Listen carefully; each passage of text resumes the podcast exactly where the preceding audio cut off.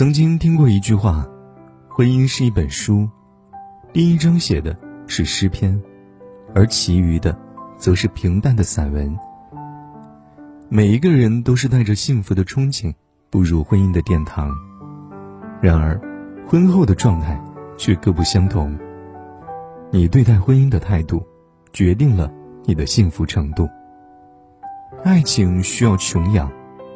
历经风雨的感情走进婚姻才有免疫力，但是婚姻一定要富养，为琐碎的生活注入源源不断的活力，才能细水长流，走到白头。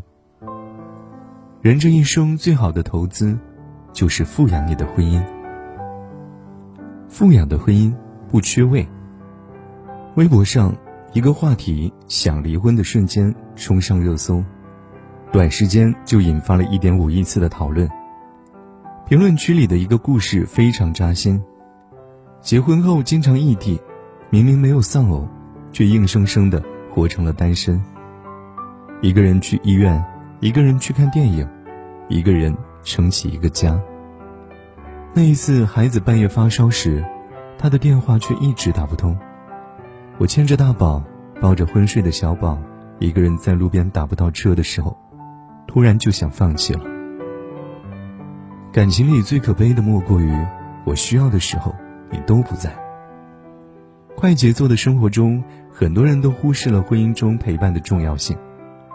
曾经听过一个词“陀螺夫妻”，夫妻双方一方或者双方忙得像高速旋转的陀螺，不能给彼此一点单独相处的时间。婚姻的幸福值，不仅体现在金钱上。更体现在陪伴上。国民婚姻情感指数白皮书的小调查也显示，超过百分之八十的夫妻表示，婚姻感情中希望和自己的另一半有独处的时光。我们曾经渴望爱情是一场盛宴，其实到最后才发现，想要的不过是爱人陪伴着吃一个寻常的晚饭。一直以来。很钦佩杨绛先生的婚姻状态。很多人都知道，杨绛为了支持钱钟书写作，放弃了自己的事业，但却很少有人知道，钱钟书也一直都在用心的陪伴着妻子。杨绛爱面子，大家闺秀第一次挎着菜篮子买菜有点难为情，钱钟书便陪着她一起说说笑笑的去菜场。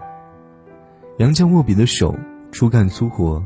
一会儿又被劈柴的木刺扎进了皮肉，这都是钱钟书细心的帮他护理。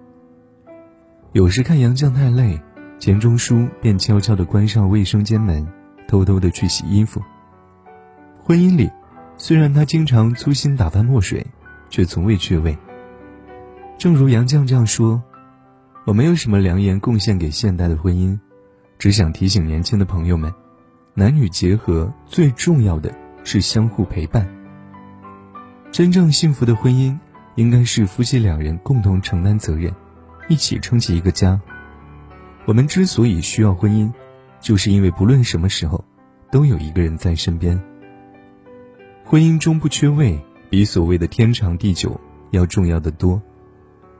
在平淡的生活中，一转身就能看见对方，才是婚姻最美的样子。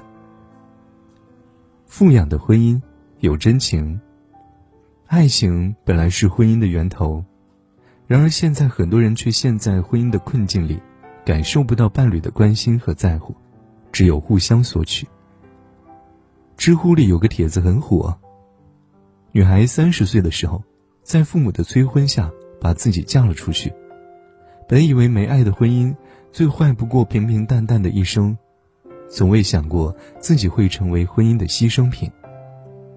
刚结婚的时候，两个人还能相敬如宾，直到孩子出生之后，他们开始频繁的争吵。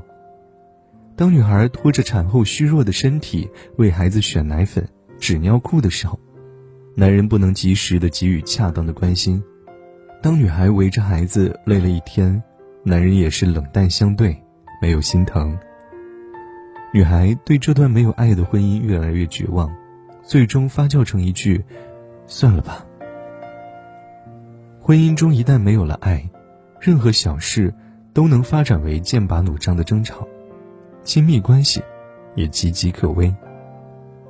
爱是家庭和婚姻的基石，也是滋养彼此的一种良药。也正是因为有爱的支撑，才愿意包容伴侣，走过岁月漫长。平如美棠，我俩的故事，感动了很多人。因为这对夫妻在零碎的日子里，积攒了很多温暖的爱。美棠给丈夫平如寄信，她总会关心：天气渐冷，你自己当心。你的腰好些了吗？平如患病的时候，美棠每天早上都会早起买新鲜的黑鱼，为丈夫熬鱼汤。后来，美棠病得很严重，说话都已经糊涂了。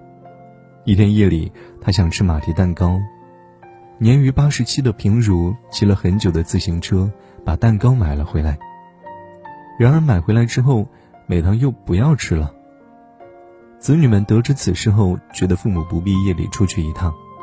平如却说：“我总不能习惯他嘱咐我做的事情，我竟不能依着他。”相依相伴、互相爱护的两个人，经历了颠沛流离的乱世，也在琐碎的柴米油盐中，把艰难的生活过得有数不清的真情爱意。至亲至疏夫妻。只有经历过的人才明白，有爱的时候有多亲近，才知道无爱的时候有多疏离。婚姻最坏的结果就是不再有爱，也不再对伴侣有任何的期待。人与人之间是有一个情感账户的，每次多爱对方一些，存款就能多一些。很多时候，我们总以为爱情是轰轰烈烈，其实润物无声的爱。才是滋养婚姻的肥料。富养的婚姻不差钱。人到中年才会明白，婚姻就是一场现实与理想的博弈。所谓柴米油盐的琐碎，最核心的问题还是在于钱。经济基础不仅决定着生活质量，还关乎着婚姻的幸福度。曾经看过一个暴富生活的纪录片。一对结婚多年的夫妻开着一家生意还不错的古董店。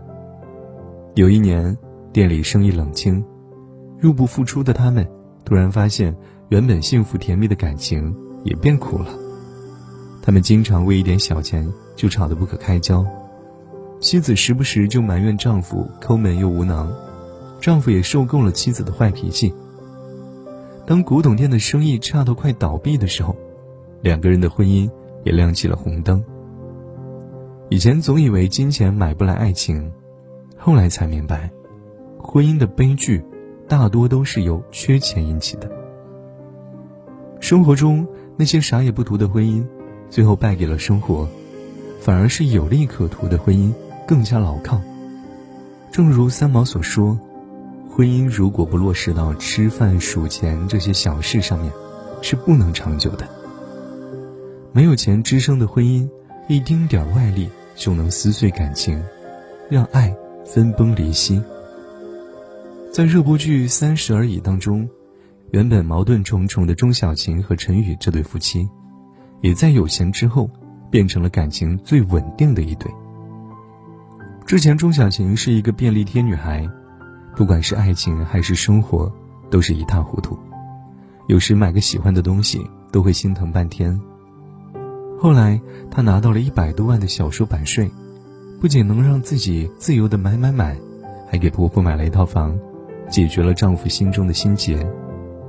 她这样说：“以前觉得钱不重要，现在觉得挺重要的，可以做自己想做的事，也能有能力拉一下对方。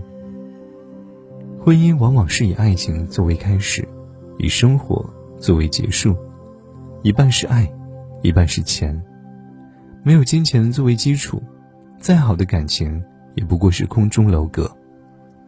钱决定着生活的质量和婚姻的质量，好的婚姻需要富养，好的婚姻就是在你来我往的富养中增加幸福感。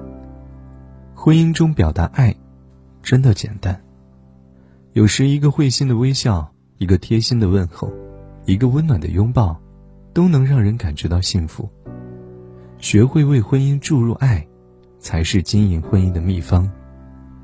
第一，时间富养，多多陪伴。陪伴是婚姻中不可或缺的养分。我们可以在一天的繁忙工作之后，花点时间陪着伴侣一起准备晚餐。饭后也可以牵手到公园散步，看看那已盛开的花，聊一聊往事。第二，语言富养，用赞美代替指责。一段婚姻关系中最重要的就是两个人有分享欲。想要婚姻甜美，就要去发现对方的闪光点，不要吝啬赞美。幸福的婚姻是属于那些不断赞美和感谢伴侣的人。婚姻中有一个十二分钟理论，也就是每天花十二分钟跟对方多说一些赞美的语言，那便会是一个美好的一天。可以尝试定期跟伴侣敞开心扉的交流，这样双方的心就会越来越近。第三，心灵富养，理解倾听对方。婚姻里，很多人往往会强调自己的想法和诉求，最容易忽略的。往往就是倾听。静下来，多听听对方在讲什么，对方自然愿意再回头倾听你的心声。幸福的婚姻一定是懂得倾听的，如此才能互相了解，轻松化解矛盾。第四，生活富养，注重品质，提高生活的品质，把钱花在自己喜欢的事物，一定程度上也能改善亲密关系。一个人生活品质的改善，并不需要多少钱来堆砌，不贪便宜，买自己不喜欢的东西，买自己能力范围内最好的东西，才能享受高品质的生活。非常喜欢一句话：婚姻是爱情开出的娇艳花朵，需要浇水，需要养料，需要彼此付出。一旦没有人照料，它就会很快枯萎。富养婚姻。